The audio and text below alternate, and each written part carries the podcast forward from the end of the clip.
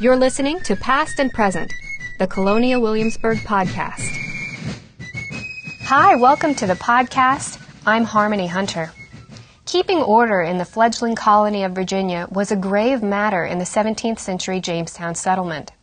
Some of the traditions that came ashore in that first colony were carried into 18th century Williamsburg as part of its English inheritance. We're talking today about crime and punishment on the podcast, and our guest today is historian and author Martha McCartney. Thank you for being here today. You're quite welcome.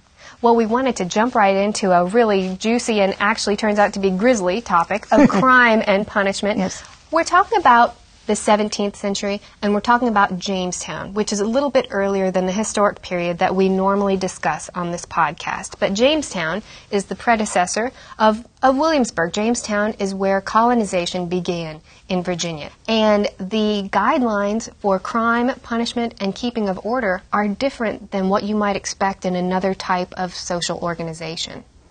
And also, I would point out that Jamestown was the colony's first capital city. And that persisted until 1699 when indeed the capital was moved to Williamsburg. We know that laws and punishments are harsh, and in a minute we'll talk about exactly what laws and punishments there are. But there's actually a reason for their harshness. What is it about the Jamestown colony that requires um, such strict oversight?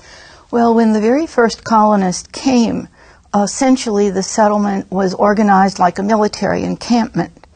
And so, for that reason, very strict order was necessary. And as everybody knows, I think by this time, an awfully severe struggle to survive during those initial years. And finally, some strong leaders with a very, very um, deep military background came over in 1610, 1611, and martial law was imposed.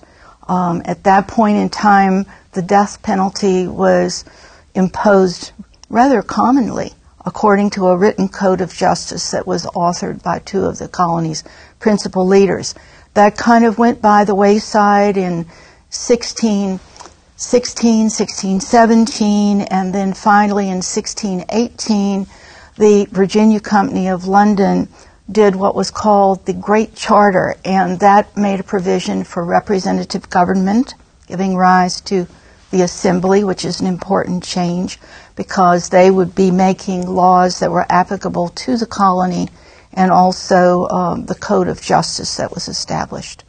So we know that these laws and punishments in colonial Jamestown are severe, but they're not without precedent. These are actually a continuation of traditions that exist in England where they're coming from. Yes, absolutely.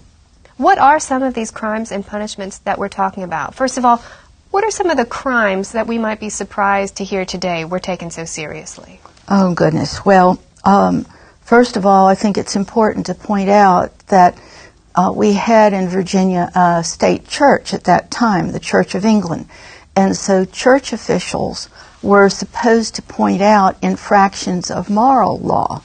For example, adultery or fornication were, pu- were punished very harshly. Um, a good example of that might be a woman who had committed adultery might be made to stand up in church wrapped in a white sheet and holding a wand um, as a form of public shaming, whereas her male partner might be whipped. Not only the moral infraction like that, but drunkenness was another issue. Domestic violence was another issue that they kept a watchful eye on. Um, breach of promise. And um, for things like slander, uh, slander was taken very, very seriously. Um, and the rank and status that a person had in society made a huge difference. For example, um, it wasn't wise to, to slander a public official. Um, if you slandered one of your peers or someone slightly above you, you might be ordered to post a bond guaranteeing your good favor, your um, good behavior going forward, the same as domestic violence. But um, disagreeing or slandering a public official was much more serious than that. They also didn't enjoy bossy women.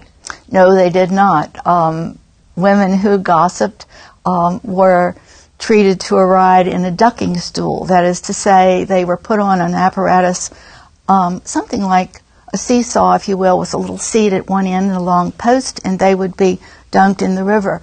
And there was one woman during the early 1620s at Jamestown that really not only combined domestic violence with slander and being gossiped, but after her ride in the ducking stool, she was trussed up and towed uh, behind a ship across and back the James River. My gosh, you could drown. Yes, yes. I dare say she probably came very close to that. What are some of the crimes that were specific to James Fort or the, the outpost, the settlement there in the early days on Jamestown Island? When they were struggling to survive and the colony population was very small, then a crime such as theft uh, might bring about the death penalty. Um, during that military period that I mentioned between 1610 and 1616 17, when we had the laws divine and martial, um, the punishments, the death penalty was invoked quite often. Um, I can think of one example of a person who stole and who purportedly, purportedly, because this isn't well documented, was chained to a tree until he was starved. Um, colonists sometimes ran off to the Indians. And so the colony began getting a very bad reputation, and I think that helped to bring about some of the changes that were introduced in 1618, 1619. We've talked about the crimes and we've alluded to some of the punishments, but what are some of the more common punishments that we're seeing for these infractions? Well, certainly being flogged, whipped, would be one example right there. Another might be put in the stocks or in, pilloried. We also see stocks and pillories is not quite the photo op for them as it is for us today. Their ears would be nailed. Their well, ears would be cut off. That would be for something very, very serious. Um, when a person was pilloried or put in the stocks, they, that was another form of public shaming. So they were there so that people could poke fun at them, insult them, and so forth. So that was that was ridicule. But um, the the people who truly suffered uh, having their ears nailed to the pillory or being cut off, that occurred because of what were considered crimes against the government that were not quite treasonous but very severe. I think of one man who who uh, made a mistake of criticizing uh, judicial decision, and so he was pilloried and his ears were nailed the most gruesome that I can think of, and this is just really awful. A man who was clerk of the governor's council um, slipped some documents out of the colony and sent them to his superiors in England. And when it was found out, um, his ears were cut off. Another individual had his arms broken, um, and an awl or sharp pointed instrument was thrust through his tongue. I mean, we're talking about gruesome things. There was a man who was whipped um, between the fort and the gallows and back again. So again, hanging also was a preferred mode when there had been a capital crime committed. And we have to make a distinction between hanging and hanging until death because there actually is a tradition of punishment which involves hanging, disemboweling, and quartering. Well, that the only incident of quartering that I know about occurred in 1710. Um, at that point, uh, a group of slaves, indentured servants, and some Indian servants who seemingly had been brought in from the Caribbean um, tried to stage an insurrection one Easter Sunday. Uh, the presumed perpetrators were rounded up and interviewed, and then after that, it sort of distilled down to um, a couple of individuals. They were executed, they were drawn and quartered, and in what is, I think, a particularly gruesome scene, um, the quarters were sent out to different parts in the colony and put on display in a public place so as to horrify and appall and therefore keep others from from wanting to try the same thing. Um, one man named Salvador, whose whose name implies that he was probably um, an Indian from the Caribbean or certainly South America, um, he was drawn and quartered, and one of his quarters were put on display near the ferry landing in Jamestown. And I think it's kind of interesting that archaeologists during the 1950s on the National Park Service property found a quarter, a male skeletal quarter in a well behind a long row house on the back street there. Maybe it was poor Salvador. I'm wondering about that myself.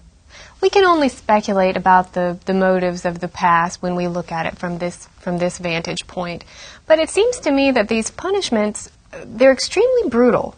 Mm-hmm. Um, and they're very public. There's a large element of, of shaming. Why do you think that was important to 17th century society here in this context when they're a colony, when they're an outpost?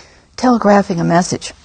That's the main thing. After all, communication, we're so spoiled by all the modern communications media, but uh, back then, word of mouth was the way it traveled. So, consequently, if you committed adultery and the man was flogged or the woman was made to stand up in church in a white sheet, um, that would have been really deeply embarrassing and it might have sent the message, oh, we better not do that.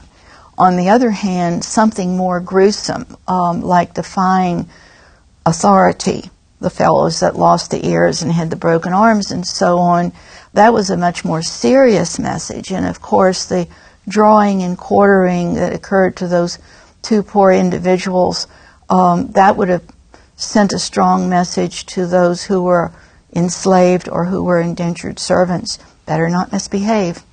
This condition doesn't exist for long in 17th and 18th century Virginia. We actually develop a court system and a new type of penal system. What are the changes that begin early on? Well, when Virginia's first colonies or shires were established in 1634, um, there were local courts in each county and there were local justices. Um, they were authorized to try cases of a lesser magnitude, and anything that might require capital punishment was still brought to Jamestown to the colony's central or general court, uh, the governor's council, just as it had been functioning since the early 17th century. When we think about some of these punishments that existed and allow ourselves a shiver that that was part of our English tradition and English inheritance, um, today we would think of them as really cruel and unusual. Uh, we think of mainly incarceration and um, the penal system as a, as a rehabilitative system.